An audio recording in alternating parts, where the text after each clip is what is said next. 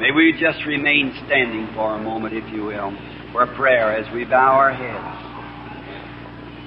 Most gracious God, to Thee we give praise tonight for the privilege that we have of coming into Thy presence with our petitions and for the the assurance that we know that what we ask we shall receive because Jesus gave us the promise that if we ask the Father anything in His name, He would grant it to us. Therefore, we would ask tonight, Lord, that you would not let one person leave here disappointed. May those who have come to surrender their lives to Thee, may it be done tonight.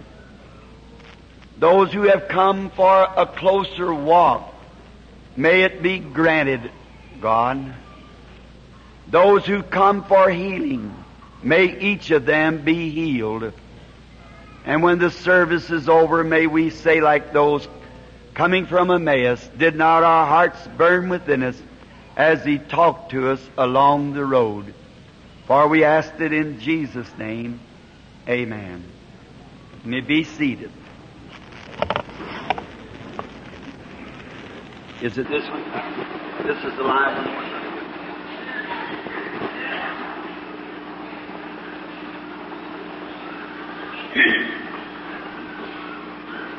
I have not a bad cold, but I'm just a little hoarse from speaking so much, indoors, outdoors. And I've been constantly in revival since Christmas. And now we go from here up to the New England states, back down to Texas, and then from there to Durban, South Africa. Then up into Switzerland, Germany. And to you businessmen, I was just talking with Demos Shakarian, and he gives you an invitation to come to the convention in Philadelphia the 30th of June to the, through the 4th of July this coming year at the International Convention of the Full Gospel Christian Businessman. I'm sure you'll be blessed by coming because people are coming from all over the world. The last few years I've been their night speaker. I'm to be there again this year, if God being willing. so now I do not wish to keep you very long, but just to speak to you a little on the Word and then the prayer line. And I trust that being that the crowd is kind of congested in here, that God will help us now to give just as much attention to the Word as we can. I want to take a scripture reading tonight found in St. Mark, the 11th chapter and the 22nd verse. And Jesus answering said unto them, Have faith in God. He had just done something to cause the people to have faith. My subject tonight is faith by experience. And now, it's been said, and it's true, that cowards die 10,000 times where a hero never dies. God wants people who are brave and can take their stand. If anything that Christ could not use in His kingdom would be a coward. Now we see here, He said, have faith in God. The first place we should find out what faith is. The Bible says that faith is the substance of things hoped for. And it is the evidence of things not seen. This little word faith gets mixed up a lot of times with hope. And hope, faith. They are just as much difference as day is from night. Faith is the substance and hope is what you're hoping for. Faith delivers. Faith being the substance of things hoped for, then it would not be just a thought. Pardon me. it would not be a thought. It is a substance. Now, a substance is something that you can, you have. Now, the human body is controlled by five senses see, taste, feel, smell, hear. but faith is the sixth sense. Faith is something that you do not feel, taste, see, smell, or hear. For instance, there's a lady sitting here at the organ. Would you just give us a little card of some familiar hymn? Just a little card. The old saying has been, seeing is believing. How many has ever heard that remark?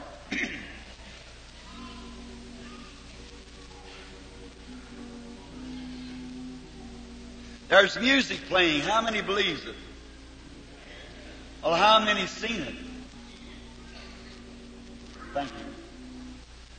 Music was playing and you never saw it, then seeing is not believing.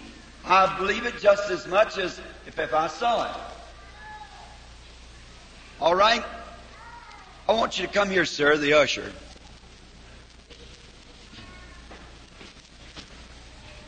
There is a man standing before me with a brown coat on, kind of a purple looking shirt.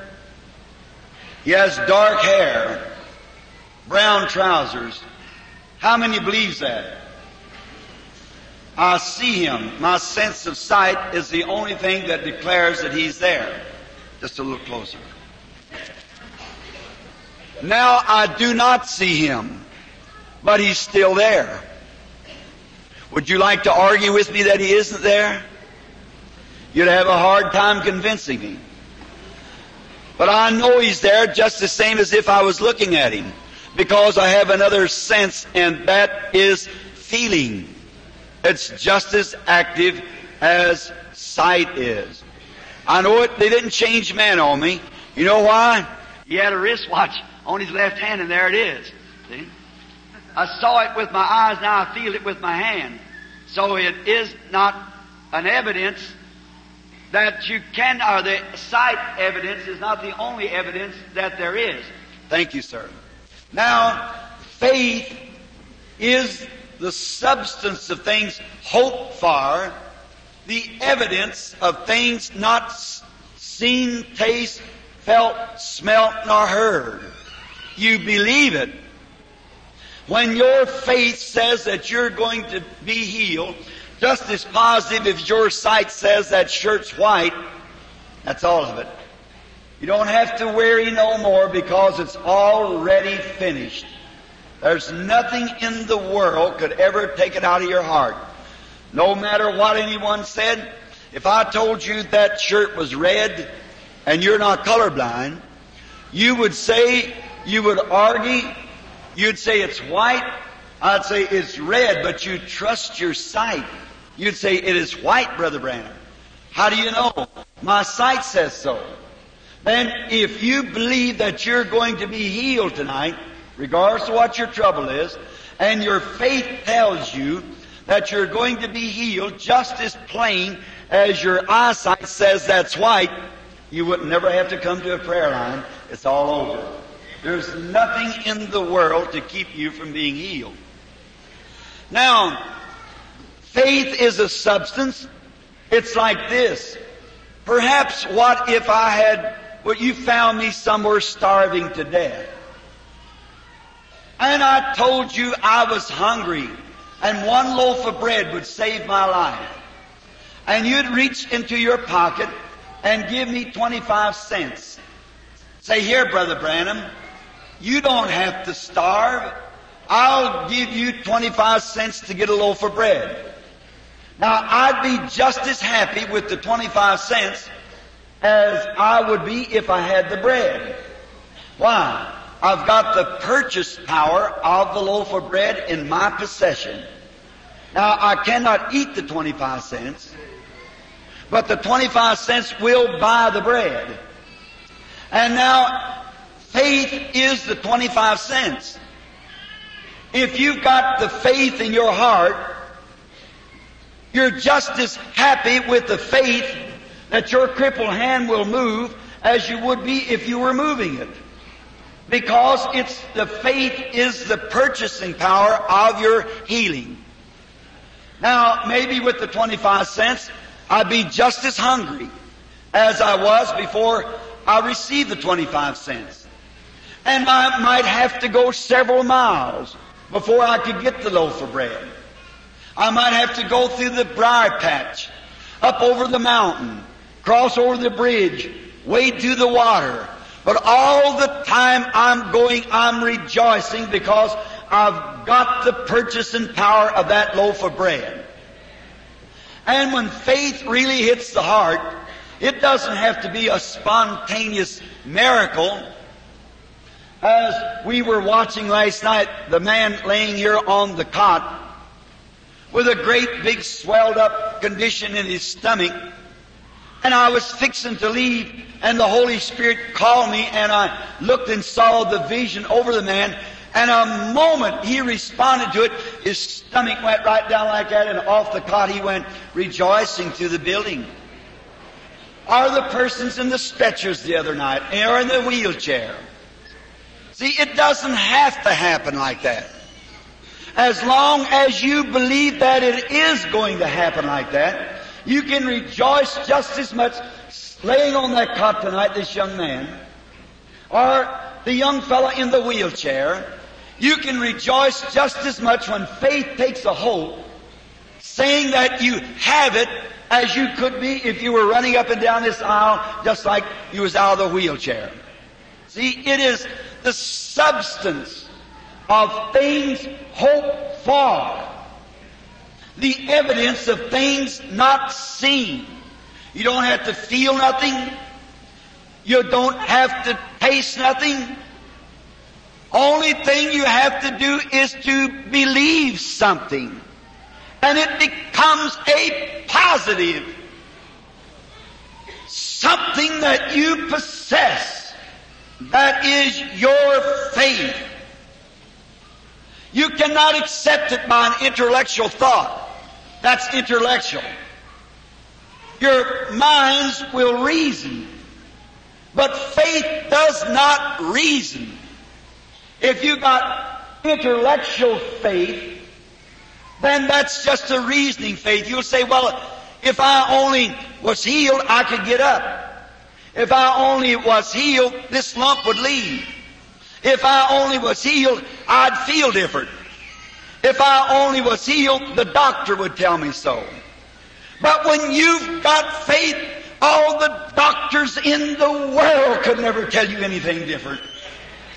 You possess that. It is the substance of things hoped for, the evidence of things not seen. Now usually, we find most people are afraid to accept it. And usually people who have faith is someone who has experienced faith. Now when you accept Jesus as your personal Savior, there's not a way in the world for you to ever be saved only by your faith. You had to accept it. You had to believe it. Notice you could get down to the altar and could cry all night long. And you could beat up on the altar and scream until you could scream no more. And still you're not saved. You could feel real good and run all over the building shouting and still not be saved. The devil can beat you around the stump on your feelings. If I had to go by my feelings, there'd be many times that I'd be all out of condition. But I don't rest on my feelings. I rest upon the unconditional word of the living God who made the covenant with me. If I would believe it. It's not what I feel. It's what I believe. Jesus never did say, did you feel it? He said, Did you believe it? Faith happens. It's far beyond feeling. You could feel tonight like you're saved and run around and praising God. And the next morning you wouldn't have any feeling about it at all. Then you say, I'm lost again.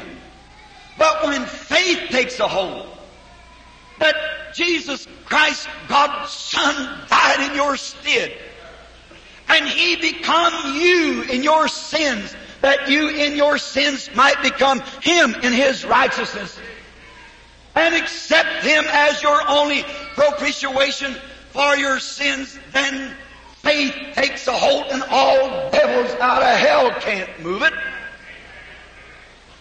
Faith endures.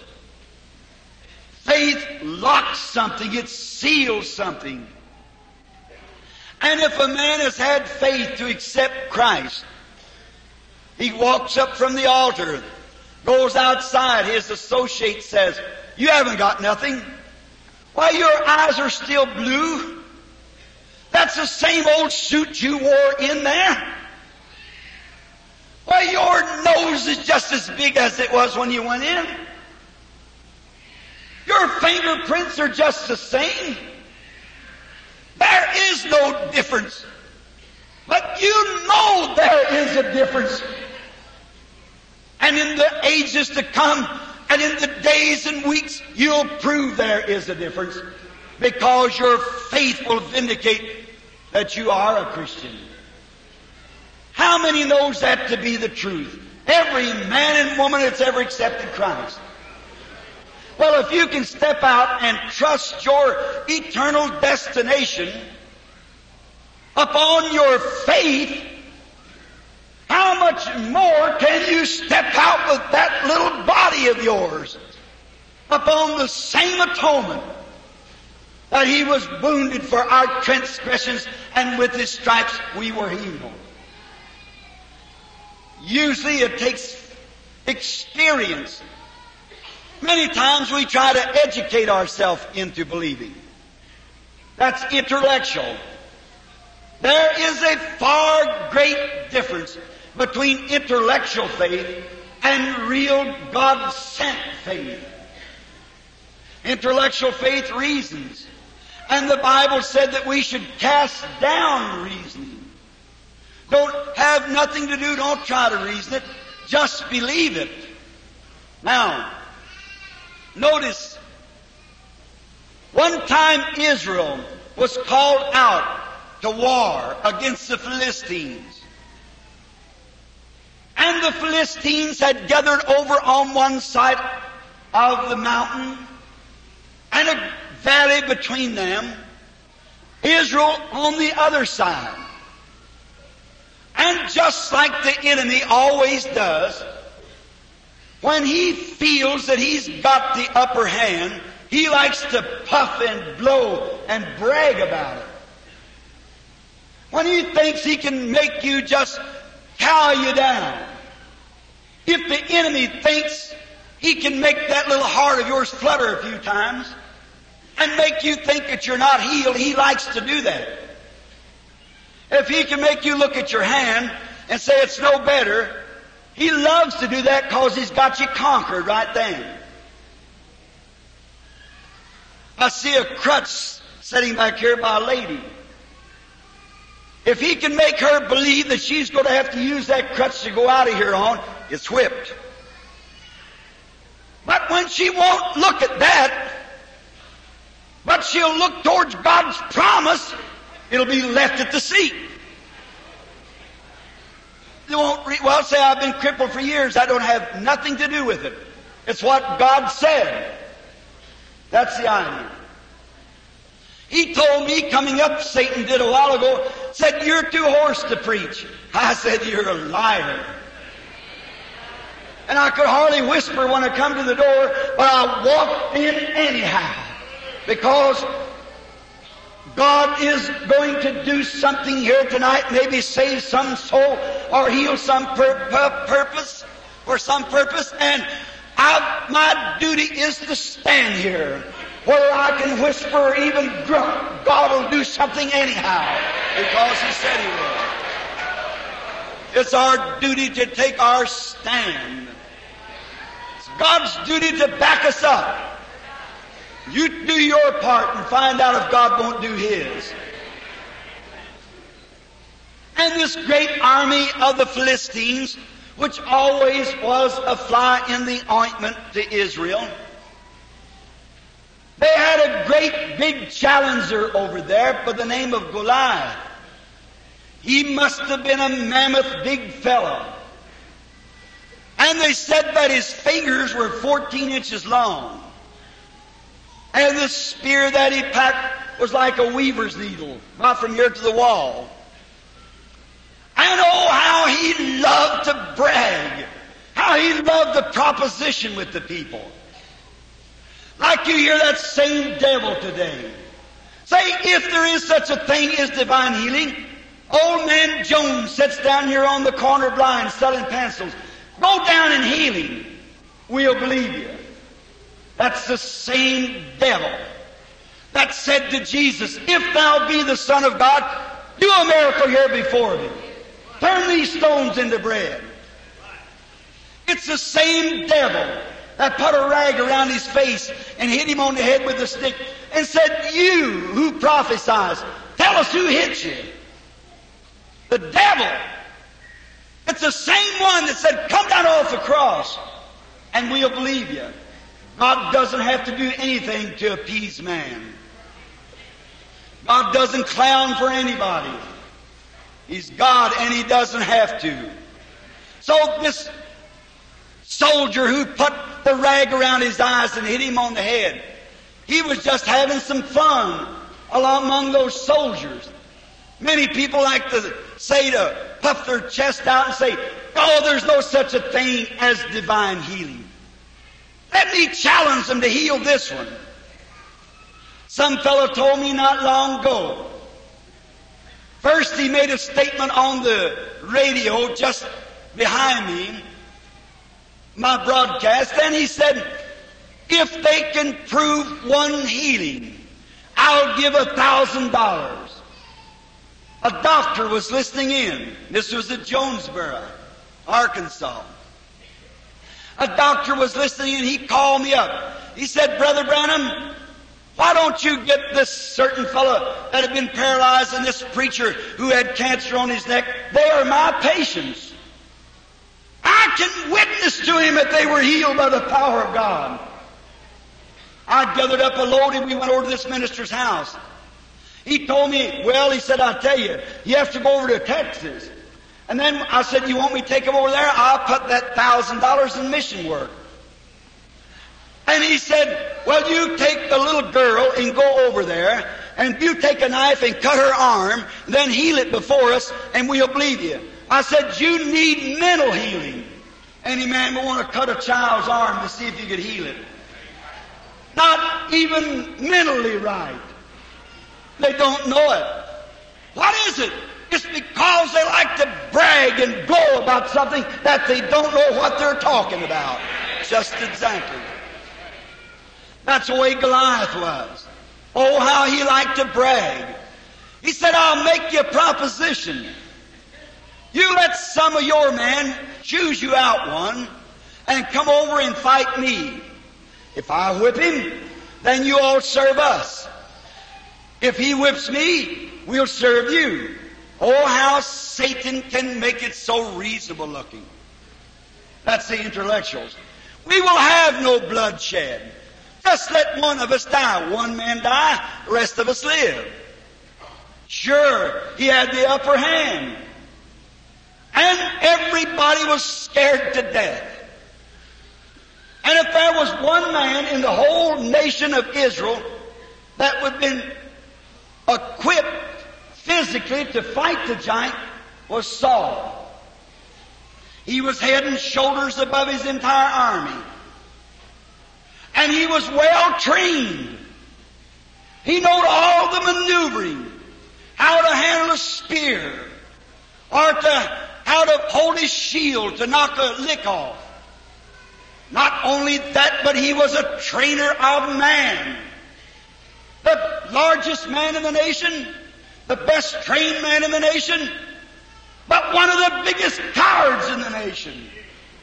And that's the way it is today. It doesn't take the educated and the trained, but he had never put God to a test. But one day, from way back on the backside of the desert, come a little ruddy looking, drawn up knot. Jesse's son, David, a little sheepskin coat on him with packing a slingshot in his hand. That giant made his brag at the wrong time. David looked over and said, Do you mean to tell me that you'll let that uncircumcised Philistine stand up there and defy the armies of the living God? Could you imagine the littlest man on the ground taking up his challenge? The biggest man and the best trained man and the more equipped man to fight the man was cowardly. Brother, it doesn't lay in training. It lays in experience. And David was brought up before Saul. Saul said, Well, that man is a military man. He's been a warrior from his youth. And you're nothing but a youth. But he was talking to a man that had experience. He said, Sir, when I was taking care of my daddy's sheep out behind the mountains, one day there was a lion come in. And he grabbed one of my sheep. And he run off with him. I took my slingshot and knocked him down. I went after my lamb. And when I picked the lamb out of his mouth, he rose up against me and I slew him. And he said a bear come in and got one. And I knocked him down. He said, and the God that delivered me out of the paws of the lion and out of the mouth of the bear, how much more will he deliver me out of the hands of that uncircumcised Philistine?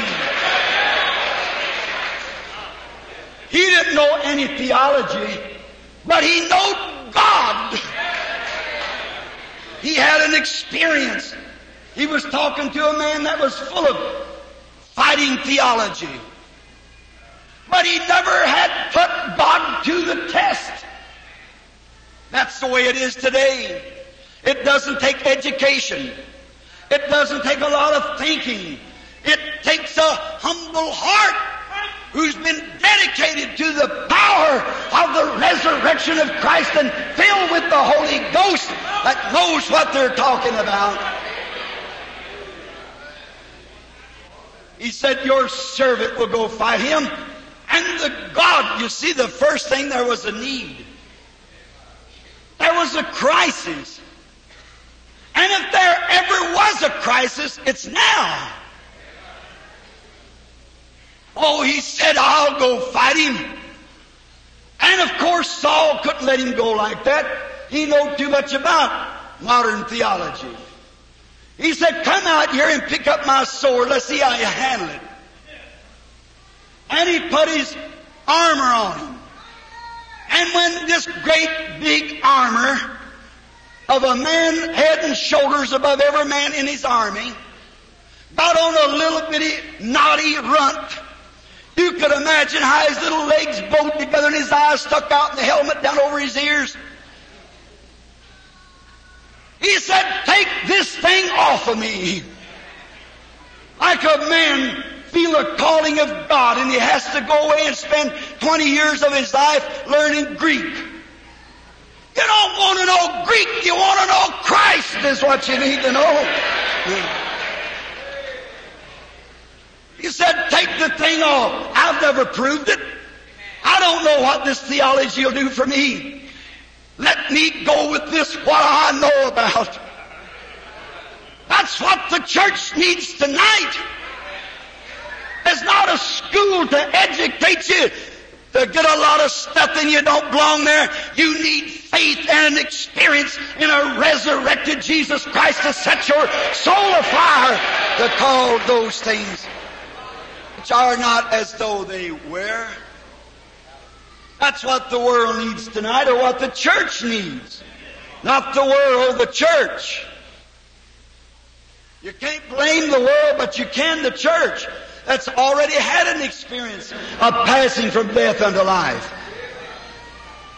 Now, Saul found out that his ecclesiastical vest didn't fit a man of God.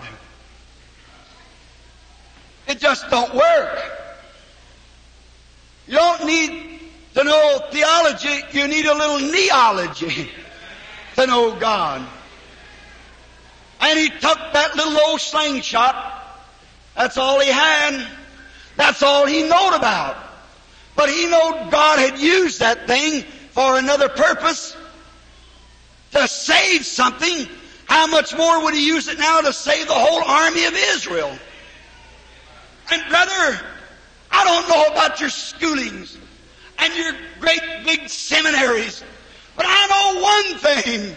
As a sinner, one day in a little old coal shed, I found Jesus Christ as the power in His resurrection that saved my life.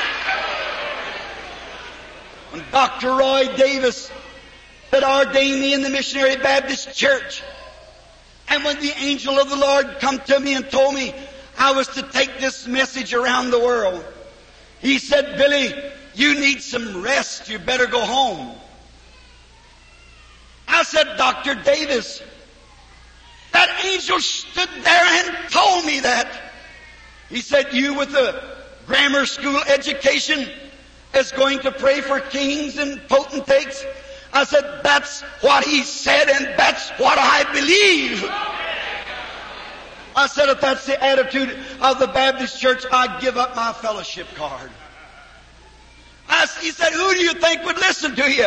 I said, I don't know. It's not my business to ask that. It's my business to do what he said to do. It's his business to send somebody to listen at it. My old sassafras, southern Kentucky talk, his haint, tote, fetch, carry, might not be. Anyhow, one night up here at Fort Wayne, I was preaching. And after the service over, some scholar met me back behind the stage. And he said, Mr. Branham, you ought to be ashamed of yourself. Your grammar is so poor. I said, I know it. I said, I didn't get a chance to go to school, sir. Well, he said, you don't, you're old enough now. I said, but there's so many sick people, sir. I gotta go. I can't stand and learn scholarships. And he said, Well, you can take a correspondent. I said, Where would it ever catch up with me? I said, I just got to keep going. Oh, he said the grammar that you use before those people.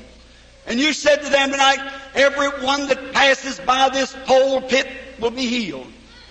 He said those people would appreciate you more if you'd have said pulpit. that stepped on my toes.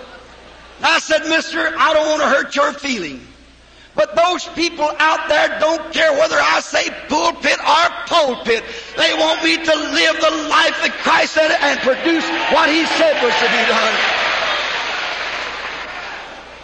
I'm getting people saved and healed by saying pulpit. What are you doing by saying pulpit? oh, it's not in your language, it's in your heart, God wants you to know. Not in your head, but in your heart. Yes, David slew Goliath. It was Moses, the great prophet. How that if there was any man trained and well trained, was Moses. Oh, he had took all of the degrees that Egypt had and could teach their men theology. He was the smartest man in Egypt and he was full 40 years old when he went out to deliver his brethren. But you see, he made a mistake. And it, God took him out behind the desert. And there he stayed for 40 years for God to beat some of that theology out of him. take the clay, beat it down till it's ready. And one day when this old man was back there on the backside of the desert, herding his father-in-law's sheep Jethro, he saw a bush on fire. And he went up in the presence of this bush. Now he was 80 years old. And he knowed more about God in five minutes in the presence of that bush that he learned in 80 years in the schools of Egypt. Sure. What Moses lacked, the bush had. And what the seminary's like tonight, the Holy Ghost has got the same power of God. What the schools needs is fire. Holy Ghost and fire. In the presence of that fire, he had an experience. He was running from Egypt before. Now here he goes to Egypt. And sometimes God can do things so ridiculous to the carnal mind. Could you imagine the next morning Moses leading a little donkey and Zipporah, his wife, sitting straddle of it, this little mule with a kid on each hip, Moses with an old dry stick in his hand, the whiskers blowing to one side, praising the Lord going down over the hills. If that isn't a pitiful looking sight to the carnal mind. Somebody say, Moses, where are you going? Going down to Egypt to take over. A one man invasion. But the thing of it was, he did it. Why? He had had an experience. He didn't care how many Egyptians he slew. The first time he slew one and got in trouble and run, the next time he slew the whole army. He had had an experience with God. What the church needs tonight is not a schooling, but an experience to have faith. Fire. Spiritual, Holy Spirit and fire. When I was a little boy, I had some experience with something like that. A fire. I suppose you people here from Ohio knows what a turtle is. My brother and I found one out behind the farm, and oh how he swings his legs, you know, and his head sticking up. He was an odd looking creature. And as soon as we got up to him, he pulled legs, head and all back in this hull just closed up. Puts me in the mind of a whole lot of so-called Christians. As soon as you mention divine healing or the Holy Ghost, oh, we don't believe in that. Just close up like an old turtle. That's right. Well, we want to see move. Now I want to see the church move too. But he couldn't move till he got his legs working. And the church won't move till the whole body goes to work. All you Methodists, Baptists, Presbyterians, and Pentecostals. I said, just a minute, brother. I'll make him move. I went and got me a switch. I really poured it on him. It didn't do no good. You can't beat it into him. The more you whip me, just close the tighter. I thought for a little while. I thought, how can we make him move? I took him down to a little branch. I said, if he don't move, I'll drown him. And I got him in both hands and stuck him under the water. Just a few bubbles come up and that was all. Oh, I know you've had all kinds of baptisms, sprinklings, and pourings made denominations out of it. But what happens? They go down a dry sinner and come up a wet one. That's all. It doesn't do any good. You can't beat it into them or baptize it into them. You know what I did? I got me some sticks and a little piece of paper. I made a fire and set the old boy on it. He moved them. And if there's anything will move the church of God, is the baptism of the Holy Ghost to fall on it again. Not some way to baptize or some way to say this, that, and the other, some new theology, but to just let the Holy Ghost fall on the church again. The fire. The trouble of it is, you took the fire off the altar and put it in the stove. It needs on the altar and in every heart again. Old fashioned St. Paul's revival and the Bible, Holy Ghost, is awakening powers of God. I was over one time at a railroad yard, and they just made one of these new Zephyr engines and train. And I had the privilege of going through the train. Oh, it looked so pretty. It had all of its aluminum works in it. I went into the dining room and, oh, it looked so pretty. I went into the Pullman and to all the cars and the seats were so plush and looked so pretty. Just about like the churches is today. Great big spires standing high. Doctor, PhD, double LD, SSD or some kind, standing behind the pulpit with a fine robe on, with curly hair, can bow and say, Ah, man, the prettiest. Brother, I'm so sick and tired of this Hollywood evangelism. I don't know what to do.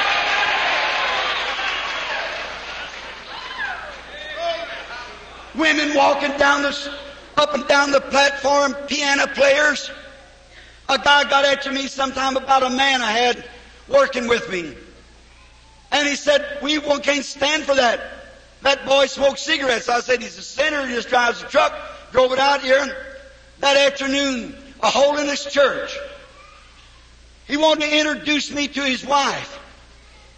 I tell you, I'm not making fun of anybody.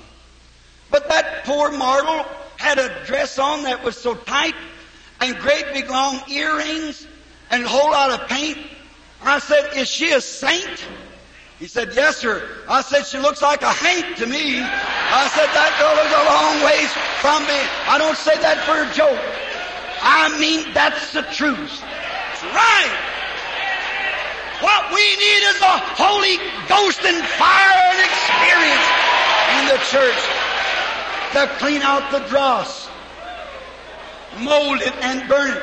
I don't say that for a joke. That's just no place to joke. I'm just telling you the conditions of the church and what we need. We got, that was in a fine denomination of holiness people too. You got the big church. You got the bigger, you got the bigger uh, church, the bigger congregation. You got the best organs. You used to be down on the street with a tambourine in your hand. You'll be a lot better down there with a tambourine in your hand and the Holy Ghost in your heart than to be down here with a big fine church with plush seats and nothing left. I looked at this old train as I went through it. I said, when's it going to move? Can it move? He said, no, sir. I said, I'd like to take a little ride. He said, it can't move. I said, why? He said, there's no fire in the engine. That's what's the matter with the church today. It's all plushed up and decorated up with no fire in the engine. You can only move by the fire. Oh, what we need today is some more Holy Ghost and fire. Moses was on fire as he went down. Sure he was. One time there was a man by the name of Samson. He was the judge of Israel in the days of the judges. And his so-called sweetheart bound him with some twigs. And he could break them. And then the Philistines come to him. Samson stood there and there was a thousand Philistines around him. Notice, all of a sudden, there, he had an experience.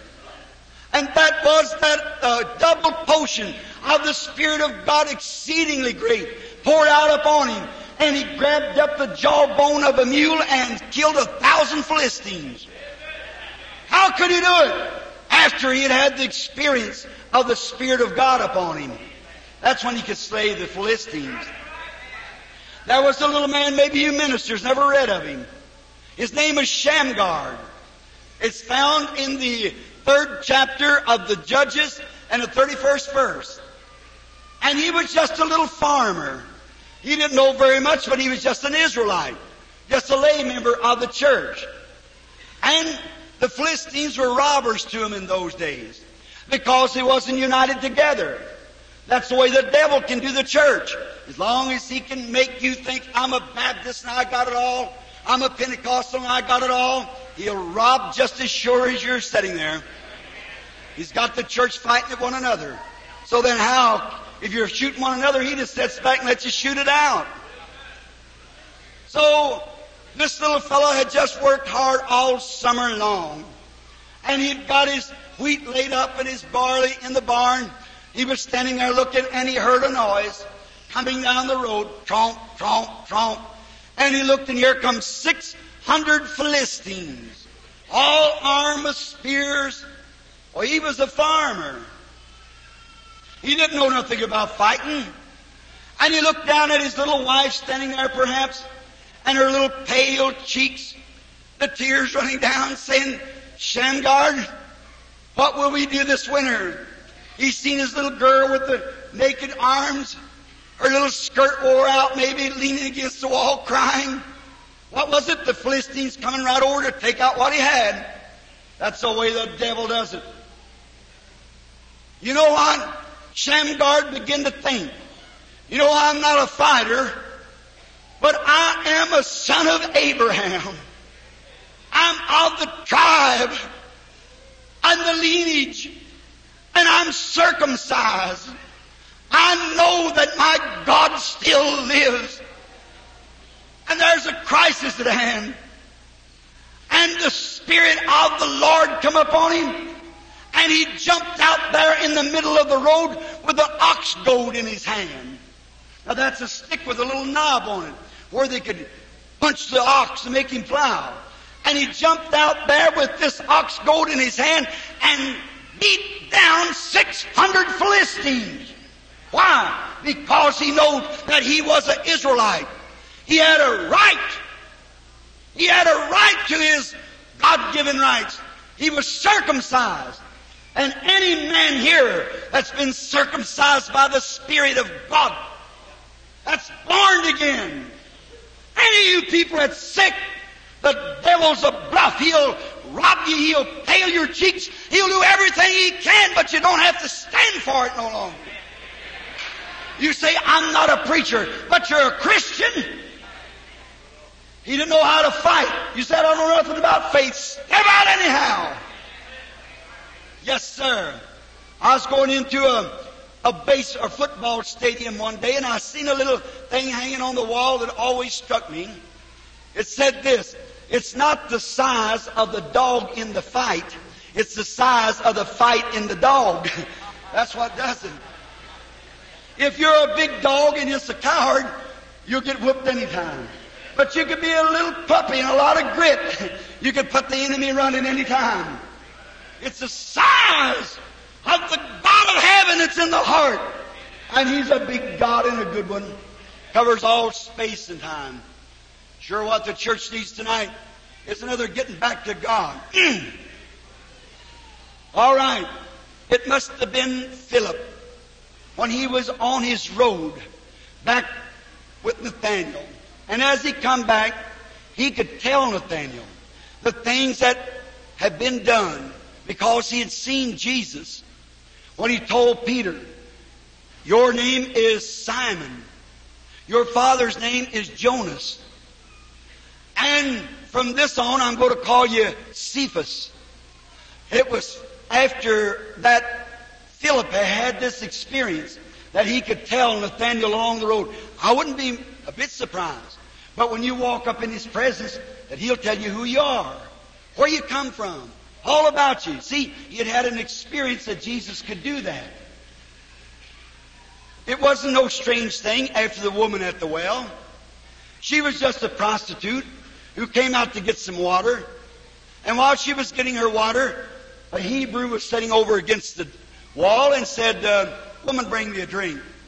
She said, Well, the well's deep and you have nothing to draw with. And not customary anyhow for you Jews to ask Samaritans such. He said, but if you knew who you were talking to, you'd ask me for a drink. And the conversation went on. And he said, go get your husband and come here. She said, I don't have any husband. He said, that's right, you got five. She said, Sir, I perceive that you're a prophet. Now we know when the Messiah cometh, he'll tell us all things. He said, I'm he that speaks to you. It was after she had had that experience that she could run into the city and say, Come see a man who told me the things that I've done. Isn't this the Messiah? Isn't this the sign of the Messiah? You say it's not written in the scriptures, Brother Branham, that Messiah would do that. But she said it, didn't she? Philip said it, didn't you? I want to ask you something, especially you Jews. On the kosher bread of Yom Kippur, the scripture only gives record of two pieces of bread. But you know, they have three. And the middle piece is the broken piece, the Messiah. What was it that told Job where to be buried? Not a scripture wrote about it. What was it that told uh, Abraham to buy that piece of ground there but Job? Job, when the Spirit come upon him, and he said, I know my Redeemer liveth. The last days he'll come upon the earth, though the skin worms destroys this body, yet in my flesh I shall see God. It was after the lightning and the fire that Job could say that. It was then that Abraham could bury Sarah. And it was then that Isaac slept with his father. It was then that Jacob died down in Egypt and had his prophet boy to say, put your hands on my hip and swear by the God of heaven that you'll not bury my bones down here. Why? It wasn't written in the scripture. Why? He was a prophet. And he knew that the resurrection wasn't going to be in Egypt, it was going to be in Palestine. Why was it Joseph said, Don't you bury my bones down here? I want them buried up there in the promised land. Why? In Matthew 27, the Bible said when Jesus rose, that many of the saints that slept in the dust of the earth come out and went into the city and appeared to people. What was it? It was spiritual revelation. Jesus said that's where he'd build his church. See, it's after you become acquainted with God that you can take His word for anything.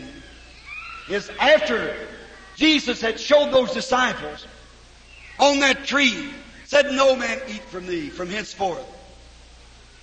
And the next day they found that tree withered. It was after they had that experience of seeing that Jesus said, Say to this mountain, be moved. Don't doubt in your heart but believe that what you said will come to pass, you can have what you say. After they'd had that experience, tonight, standing here, speaking on the Word, what is that in this building here tonight that has made this great stir? What is it that makes our hearts feel different in here right now than what it did when we was out on the street? It's the Holy Ghost. It's the Spirit of Christ gathered with us here. Now, after you've had this experience, then you can call those things which were not as though they were for your healing. It's after you've had an experience. It was after Theopius had got Jesus in the room, him and his friend at Emmaus, and Jesus broke the bread that their eyes come open. It was after that was done. They could run all night long back up there and tell them disciples, truly he's raised from the dead. We seen him right down there and he'd done the same thing he did like he did before he was crucified. After they had seen it. Oh, brother, today, there's no need of this Gentile world. Turning away your last sign. Jesus Christ is raised from the dead. He's here tonight in the form of the Holy Ghost. He's here to perform and to do just like He did before His crucifixion. He's raised from the dead. He's the same yesterday, today, and forever. You could doubt that. But if he comes on the scene in a few minutes and performs the same thing he did before his crucifixion, then you're a sinner right if you deny it. What is sin? Unbelief. Drinking, smoking, gambling, committing adultery, that is not sin. That's the attributes of unbelief. He that believeth not is condemned already. Only two things. That's faith or unbelief. You're packed in tonight with one or the other. God be merciful. Christ now. All that I could say would mean nothing to one word he would say. If Christ, this Son of God, will come on the scene and do as he did before his crucifixion, How many of you in here will receive Him as your Savior and Healer? Say Amen. amen. Let us pray. Bow our heads just a moment. Blessed God, the next belongs to Thee. We realize tonight that we are in need of a great stirring of the Holy Spirit. And you alone can do this, Lord. And I pray tonight that you will bless and save all the sinners, the unbelievers, as they see the time moving up and time is running out. It's later than we think. Now I pray tonight that you'll deal with the hearts of men and women. There's no way for me to do it. I'm just a man. You're God. And I pray to you that in Jesus' name that you'll send the Holy Spirit over this building just now and bring conviction upon every heart that's been unconcerned about your coming. Grant it, Lord. I'm looking for you to do it, for I asked it in Christ's name, with everybody with their heads bowed. I'd like to ask you a question. I want you in here that knows that if Jesus would come tonight, you'd be unprepared to go. Your heart's not right with God. I want you to raise your hand to Him and say, God be merciful to me as you raise your hand. God bless you, sir. God bless you. All over, up in the balconies, down here, at least 200 on my left side, my right side. Here's 100, 200 or more on this side. Men and women in here who knows if Jesus would come tonight, you'd be unprepared. I'm not going to make my altar call just now. I'm going to wait. My message was tonight that faith comes by experience. I've had the privilege of talking to Buddhas, Jains, preaching, seeing tens of thousands come to Christ. Stand in the pulpit with the Bible in one hand and the Koran in the other and defy the Mohammedan religion. And say if God doesn't work according to His Word and make every promise true, then you got a right to defy Christ. Watch the Almighty come on the scene. Now, after Christ, when He was sure on earth, He said, I can do nothing in myself. As Dr. Vayle has just got through explaining it. The things that He did. I do nothing until the Father shows me first. He perceived their thoughts. He told them who they were, where they'd come from, what they had done. He did that before the Jews, not the Gentiles. He did it to the Samaritans. But not one time did he do it to the Gentiles. He said, don't you go near the Gentiles. Why? The cup of Gentile iniquity wasn't filled yet. God blinded the Jews' eyes and sent them away. The Samaritan was just a half-breed between Jew and Gentile. Now, I want to ask you something. He said, the works that I do shall you also. A little while and the world sees me no more. Yet ye shall see me, for I'll be with you, even in you, to the end of the world. Now, if Jesus comes tonight, here on the platform, and does the same works through His church, now He's the same, He works the same, the only thing different in Him is a corporal body. I am the vine, ye are the branches. The branch bears the fruit, not the vine. The vine brings the life to the branch. And every branch will bear the fruit of the vine that it's in. I've seen Dr. Vayle holding tonight that picture of the angel of the Lord. If that be the Christ, which the scientific world says it, the light struck the lens, that same spirit's not five foot from where I'm standing right now, or I'm a liar. It's been all the time down through life. You said that pillar of fire being Christ, it was when it led Israel through the wilderness. When it was made flesh and dwelt among us, Jesus said, I come from God and I go to God. After his death, burial, and resurrection, Paul met him on the road to Damascus. He was back to a pillar of fire again. He said, Who are you, Lord? He said, I'm Jesus. Hard for you to kick against the pricks. It was him who came into the prison and delivered Peter. It's Him today bringing the same message, doing the same signs as the Gentile world is ending. Soon the gospel will go to the Jew again. And the 70 weeks of Daniel will be fulfilled. the Gentile church will be locked out, as I preached on last night. And you'll be without hope, without God. You'll be the virgin that didn't have oil in their lamp, and there will be weeping and wailing and gnashing of teeth as the Russian army comes in here and ravishes the women in the streets, takes your homes over, burns you, and the things that they will do when they hit here, the communistic world, which our nation is honeycombed with it. But the church is going before that happens. If He'll do it tonight, may God bless you. Father God, they are yours now. Some three or four hundred raise their hands to accept you as their Savior and to come near unto Thee. I pray, God, that you'll do something just now that they might see that you are living, that their faith will not waver from now on. I've just said that many times experience. Now these disciples wouldn't have known that you could have killed a tree if you hadn't have done it. Many of these tonight who's never seen you in your power of your resurrection perform the works that you did before your resurrection. Before even your death, how you did. They've never seen it. So after they have seen it, then they'll have an experience and they can go forth and be witnesses unto you. I pray that you'll grant it tonight in the name of your Son, Jesus. Amen.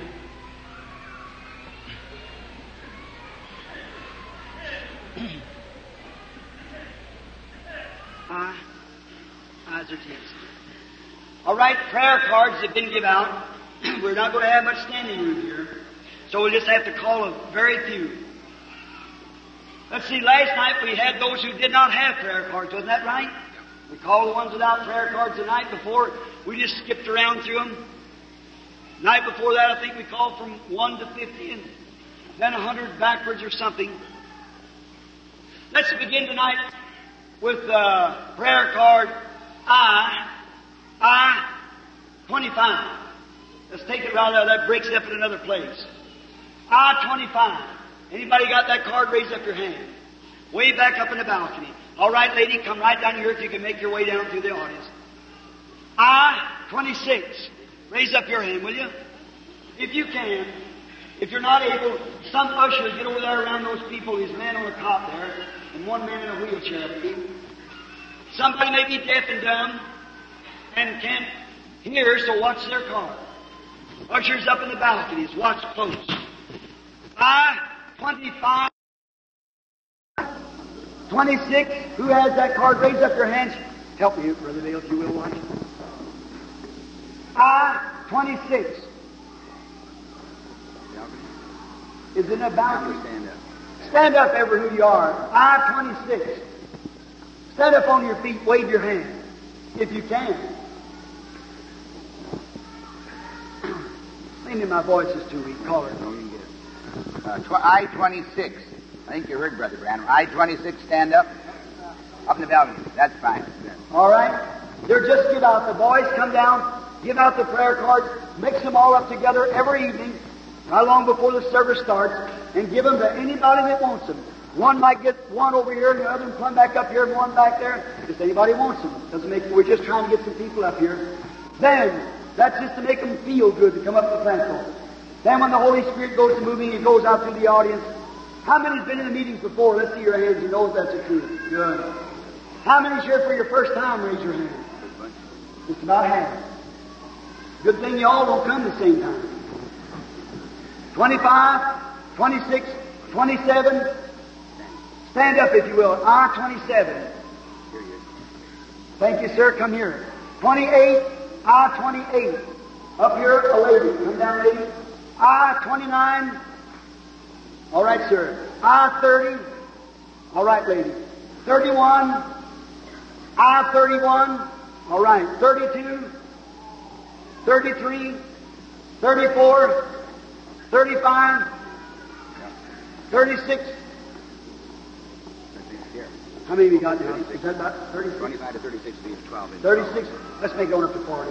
36, 37, 38, 39, 40. See, now look around, see if everybody, if their numbers are called, they can't get up. Now that doesn't mean they're going to be healed, and I can't heal. God is the healer. While they're coming, let me ask you now. We're just exactly on time now. Just about 15 minutes now from the service. Everybody be real reverent. Sit still. Watch. Pray. How many knows or believes that Jesus Christ is the same yesterday, today, or forever? Raise your hand. Thank you. Now, what about you out there that won't be in the prayer line? When Nathaniel come in the prayer line, when Peter come in the prayer line, Jesus told him who he was, where he come from, what his father's name was. How many knows that? Raise your hand. St. John, the first chapter. Peter believed.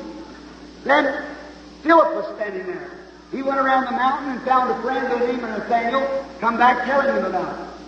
And when Nathaniel said, Oh, nothing good could come out of Nazareth, it's a wicked little city. He said, Come and see. And when he got there, walked up in the line where Jesus was, or out in the audience, or wherever it was, I'll say it was in the line. Jesus said, Behold an Israelite, in whom there's no God. He said, When did you know me, Rabbi? You don't know me. How'd you know I was an Israelite? You all dressed the same? He could have been an Arab. He could have been a Greek. Palestinian garments and all, they wore beards and turbans and so forth. Looked about alike. They were dark complected people. But how'd you know me? He said, Before Philip called you when you was under the tree, I saw you. How many knows that's true? What did that Jew say? Rabbi, you are the Son of God. You're the King of Israel. Jesus said, Because I told you that, you believe. Would you do would you do a Gentile? Would you believe in that way it's the same as the Jew did? When the woman at the well, when he told her what her sin was, where her trouble lay, she said, Sir, I perceive that you're a prophet. She said, We know the Messiah will do that when he comes. He said, I'm he that speaks. She ran into the city and said, Come see a man who told me the things I've done. Isn't this the Messiah? Isn't this the Christ? If that was a sign of Messiah yesterday, it's a sign of the Messiah today. For he is the same yesterday, today, and forever. The Bible says, Jesus said himself, I do nothing till I see the Father doing it first. I many know that? John 5 19. Now it's the Gentiles' age. It's time. The Lord bless you. Be reverent. Pray. However, who's on this machine here, watch it close, cause. Yes. Now, Dr. Vayle just told me if somebody has to go for the next 15 minutes or so, be best to go now. Don't disturb. We want real reverence. Just as quiet as you can be. How many knows that a woman one day didn't have a chance to get in the prayer line? And she had a blood issue, and she touched his garment and run off out in the crowd. And Jesus turned around and said, Who touched me? He didn't know who touched him. If he did, he told a story.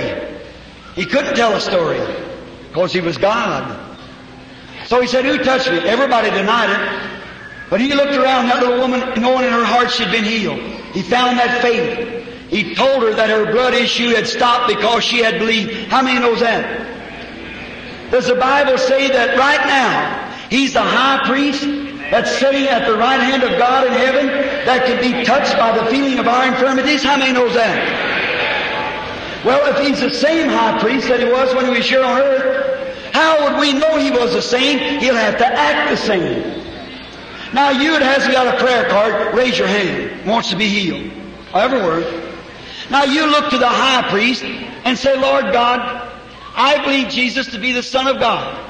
I accept him as my Savior. And I want to believe that man because he's quoting the Scripture. I've read it many times. It's a little hard for me to see it right now, but let me touch his garment. Let me touch Jesus' garment, the high priest, not mine. I'm just a man. It would be just a dead touch. But you touch him and say, Lord God, let me touch you and see if he don't turn right back and use my voice to tell you the same thing he did the woman at the well. Oh, brother, this is not in a dark room. This is out here before you all. How many in the prayer line here is a stranger to me? Raise up your hands. Every one of you? How many out in the audience are strangers to me? I don't know you. Raise up your hands. I don't see even a person that I know in the building tonight. That's just Brother Gene Goad here with the tapes. Now be real reverent. Sit still. This is the time where my ministry is found to be the truth or a lie. Now there's a few thousand people in here tonight. Place is packed out. Now, if Jesus Christ is the same yesterday, today, and forever, He's got to act the same yesterday, today, and forever. Then if He keeps His promise on this, He keeps His promise to you for your sickness and whatever more. Is that right? How much harder would this be for Him to do than it would be to heal your sickness? See? Your sickness is in the atonement. This is not. This is a promise. I suppose we're strangers, lady. Now watch to the audience. Now be real reverent and listen close. Now everyone who's on this machine, step it up as high as you can.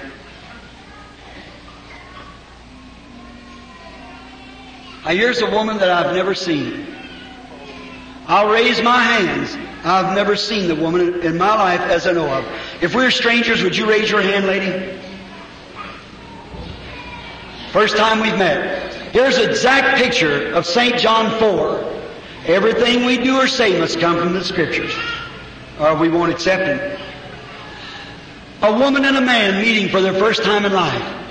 Now, if she's a Christian, I don't know. She might be a critic. She might be an infidel. She might be a critic disguising herself. If she is, watch what happens. If I told a woman that she was sick and just guessed it, that was right. I don't know she is. But if I told her she was sick and I say, I lay my hands on you now, you're going to get well, she'd have a right to doubt that. But if God will tell something like it did to the woman at the well, or something that she knows back in her life that's happened, then she knows whether that's the truth or not. And if he knows what has been, surely he has power to know what will be if he knows what has been. Is that true? Now, remember, I am doing this not because it has to be done, but because Christ promised it would be done. Remember that? And this is the sign that the Gentile age is ending. The hydrogen bombs are hanging out already for you. Get right with God, the rapture's coming soon. I just want to talk to you. Being that I've never seen you, why you think that Jesus talked to the woman at the well? Now you don't have to answer me. I'm just talking to you. He talked to the woman at the well first to catch her spirit. He asked her for a drink. Let's get a conversation. And when he did this miracle on the man, he said, You're the Son of God. The woman said, Samaritan said, You're the Son of God. But what did that great big starchy bunch of Jews say? He's a fortune teller. Beelzebub. Jesus said, You speak that against me, it'll be forgiven. But when the Holy Ghost has come, does the same thing. One word against it will never be forgiven in this world, or the world to come. Then, if God does it, look what a place this audience is in tonight. Watch what a place the unbelievers in. Never to be forgiven. No matter what they do. That's Christ's own words. His words can't fail. I'm trusting the audience can hear my voice. May the woman stand still. The woman is from out of town. She isn't from this city. Neither is she from this state or this nation. She's a Canadian. And she's from a place called Ontario. And the woman has been sick for some time. She is suffering with a condition in her side. She don't know what it is because the woman has her own ideas about Christ and she believes in divine healing and not the aid of a doctor. That's right. The place is high, causing you this trouble, which is an infected tube. Another thing, you've got someone on your mind that you're praying for. And that's your son. He has a nervous breakdown. And he's in a city, a big city, called Toronto, Canada. That's right. If those things are right that's been said, I don't know what it is. The tape will tell me. If those things are right, raise your hands. Whatever you have desired, when you come up here, there's a black shadow over you. The black shadow has gone. So you are healed, or whatever you've asked for, you've received it. Go back to your home rejoicing. If He knows what it was, He knows what will be. Happiness is ahead of you. Go rejoicing and thank God. If thou canst believe. Now how many believes? Now you believe. Now be reverent. Are we strangers to each other, lady? Yes. If we are, would we just raise our hands so that the people would know?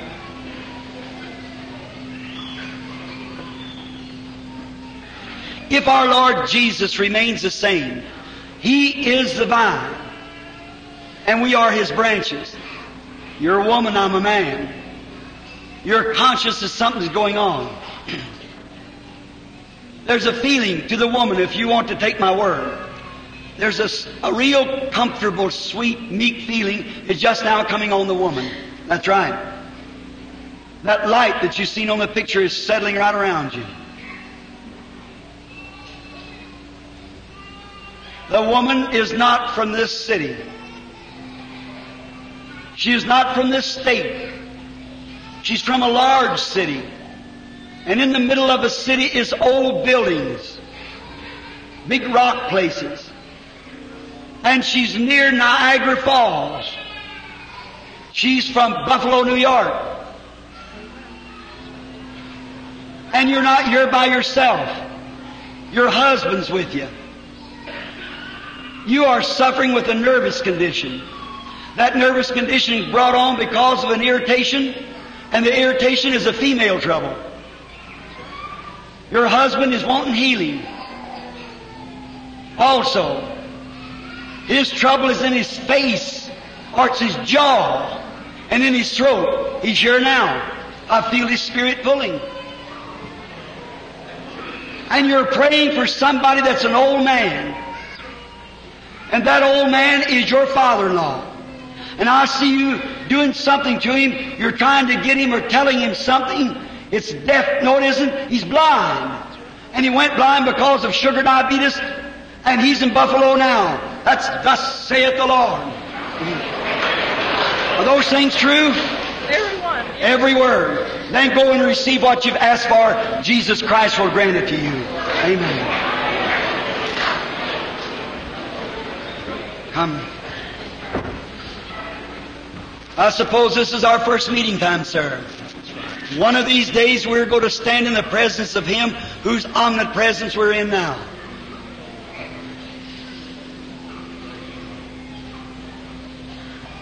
Uh, everybody real reverent. You pray out there, you without prayer cards now. Start praying. Somebody was just healed. It was a man, but it wasn't this one. The Spirit's on the man. Sir, you know standing by me would make you feel like that. Isn't it wonderful? I wish the audience, thank you, sir. Then you shall receive God's reward. Yes. The Lord God bless you, sir. I'm a stranger to you. You are suffering, sir, with a tremendous nervous condition. That nervous condition is caused from a, a slipped vertebrae in your back. And it's caused here some time ago. You was lifting something, but it caused a spasm like to come and pull the vertebrae. Also, I see you missing. You're coming from a table, refusing to eat because you've got a stomach trouble. You have come from an operation recently. That operation was a kidney removed from your back. That's right. And you're from a city that's got some kind of a triangle near a place called Penny. What's this city? You're from this city. Your name is David McFarland. Go on your road home and be well. Jesus Christ heals you when you come up there. God be merciful. Do you believe?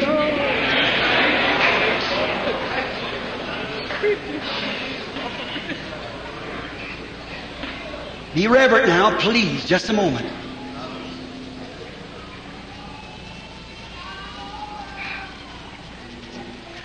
This man sitting right back here, suffering with a back trouble, right there on the end of the seat.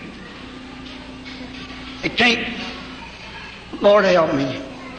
Mr. Henderson from Cincinnati. Now you know who I'm talking about, don't you? Your back trouble, sir, has left you now. Raise up your hands and praise God and go on your road and be made well through Jesus Christ's name. Amen. Do you believe?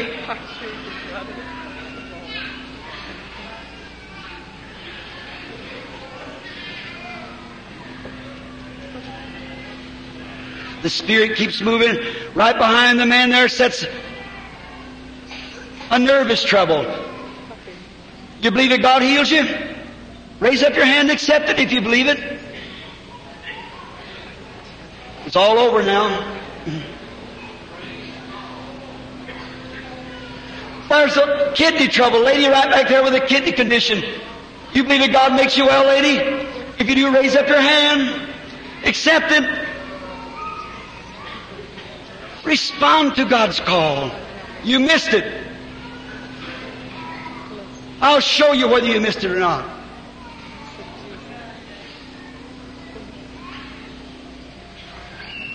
It falls on this lady sitting right here with her handkerchief over her mouth.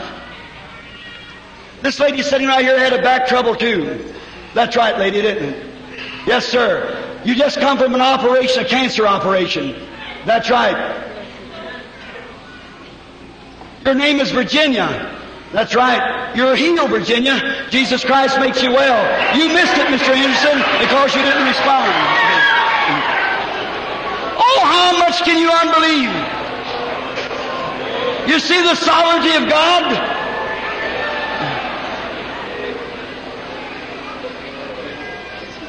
I'm a stranger to you, lady. I do not know you. We do not know each other.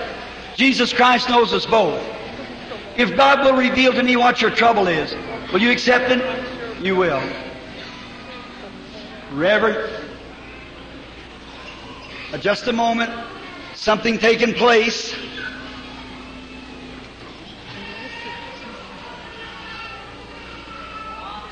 If thou canst believe.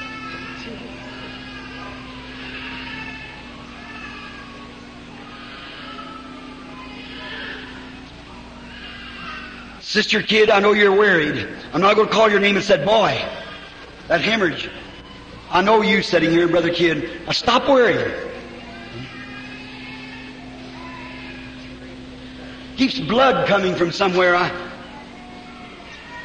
oh, it's right here. It's not from you.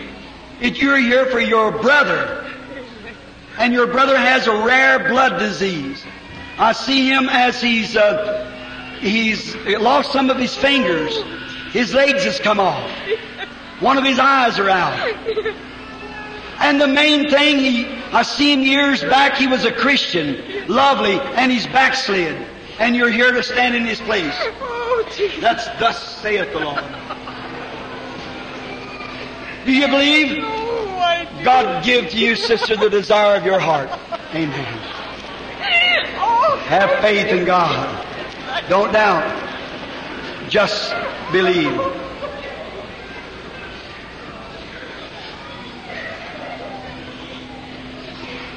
You are suffering, sir, with trouble in your eyes. That's right. And your nerves. And you got a growth, and that growth is on your neck. That's right.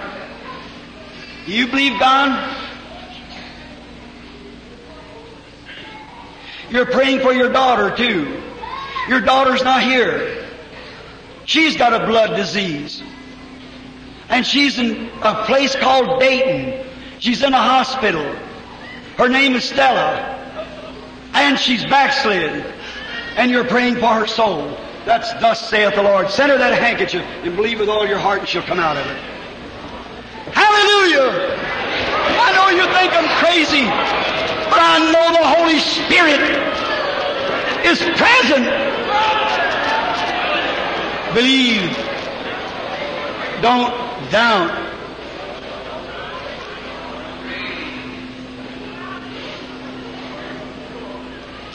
The little lady with that handkerchief up to your mouth.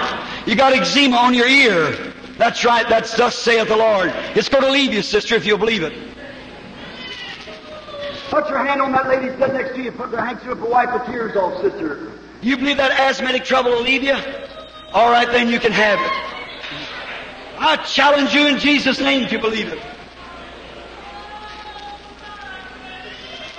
There sits a man sitting there, looking right at me, he's praying.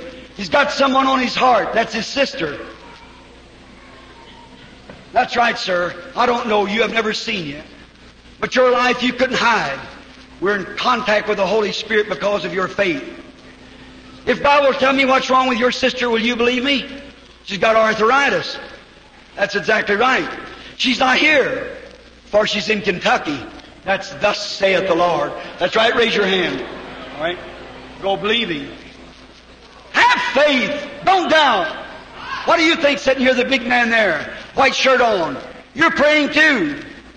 You said just now to God, let the man speak to me, and my prostrate will be all right. You believe it is? If you believe it, raise up your hand and accept it, and you can have it all right. Why don't you believe?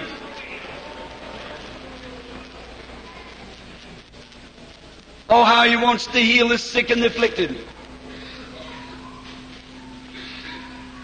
Sitting there praying at the end of the row with them hemorrhoids. You believe God will make you well?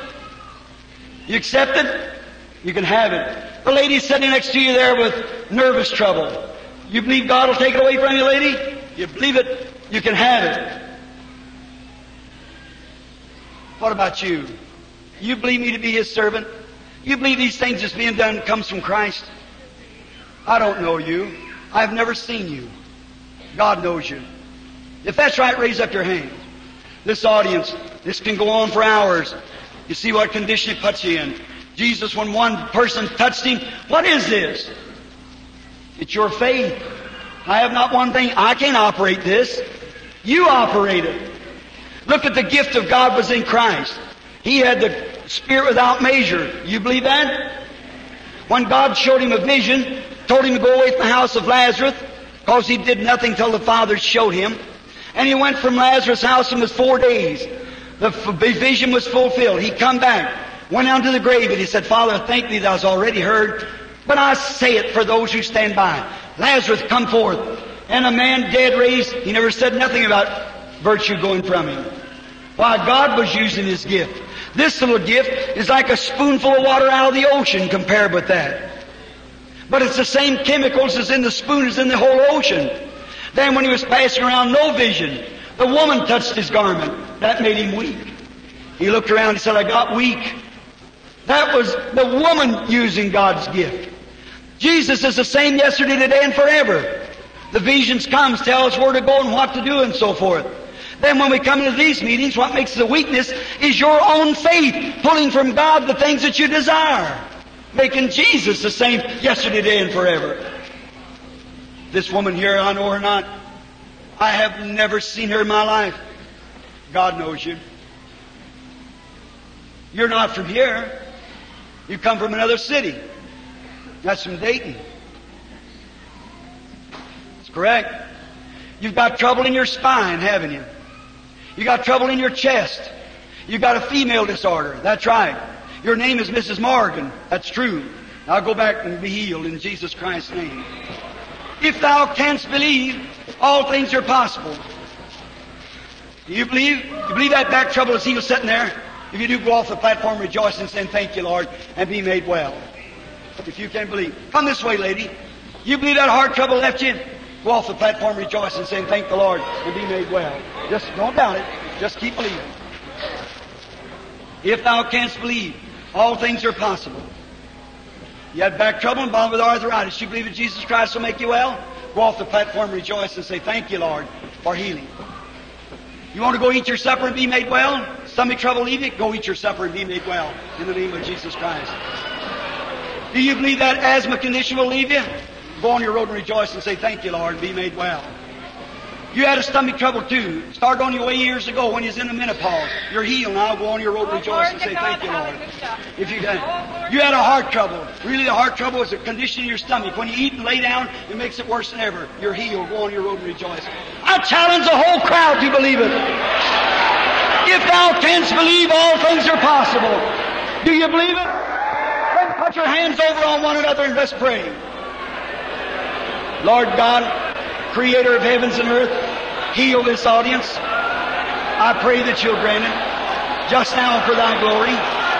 Bring thy power down and let this be the hour that your spirit will search through this audience and in each and every one of them will be healed.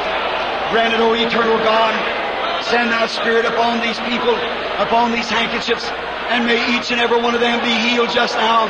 Get glory unto thyself, O eternal one. I be thy servant, Lord. Honor the prayer of the people. Granted through Jesus Christ's name. For God's glory. Amen. I want every one of you now that believes, after you have seen Jesus Christ prove Himself the same yesterday and forever, you that raised your hand a while ago, if you believe me to be His servant, my prayer will help you get through to God. Come here and shake my hand. Stand here right now. Give us a card on the. Divine healing is only for one thing. That's to draw people to Christ. I believe there's not a sick person in our midst right now. I want you to come here, each and every one that believes that God is in this building and you raised your hand to Him a while ago that you, you want and you are convinced now that Jesus remains the same yesterday, today, and forever and you want me to pray with you, come here just now while we sing and pray. That's right. All you that's repenting and wants to come to Christ, Come right up close now. Come out of the balconies. We got time. All right, give us the card there on. All right. All right. Oh, look coming.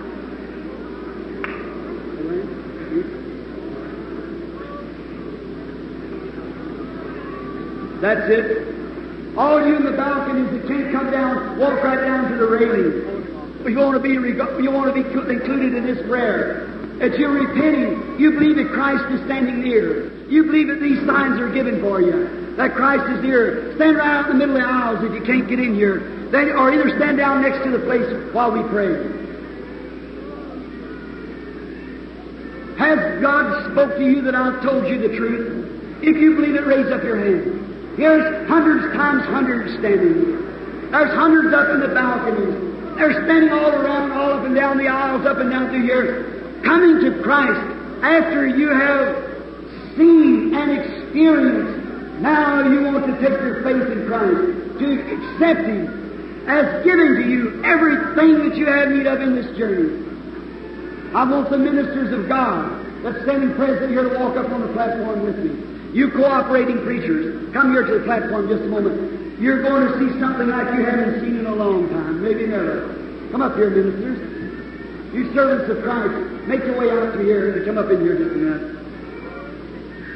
Or if anyone could look and see this audience, they can't even get into the aisles.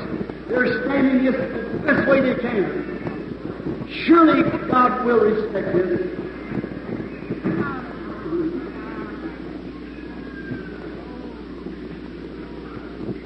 All right, sister on the organ, play my faith looks up to thee. Just lift it as high as you can. Every one of us now together singing this good old hymn. I want the song leader to come here just a moment and lift that to us, if he will. Please. My faith looks up to thee. All right, everybody. My faith looks up to thee.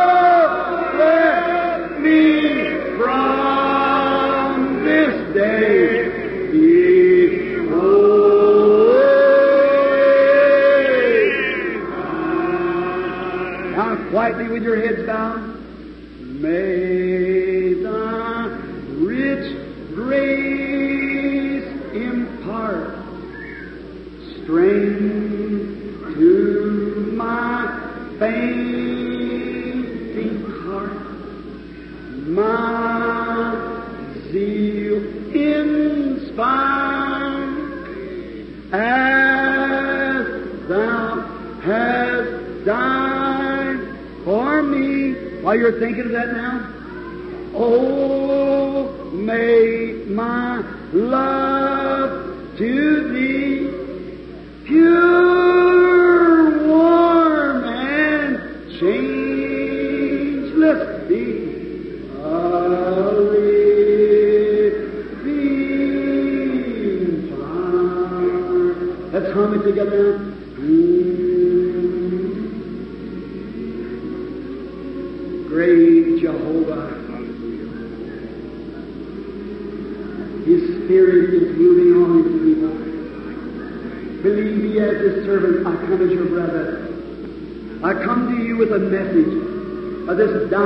generation. Your days are short, friends. You're in the hour of decision. The Lord Jesus. Excuse my humble way of preaching. I'm not much of a preacher. But receive me as your brother because of the signs and wonders that Jesus does. Receive Him as your Savior now and your all-sufficient one who can give to you the desire of your heart. Humbly while you're humming this song. Look to Him now. Look to the all ends of the world. As Moses lifted up the brass serpent, they looked and lived. You look and live. Whatever your need is in Christ just now. These ministers standing here are ready to welcome you into their church. As soon as you get your sins under the blood, they will baptize you in Christian baptism. You cannot raise and come down here unless God told you to. No man can come to me except my Father draws him first. All that comes to me, I will give him everlasting life and will raise him up in the last days. My dear friend, after you have seen the power of his resurrection, he's proven to you tonight that he is not dead. Tonight, he is your Savior. Tomorrow, he's your judge. Be taking tonight.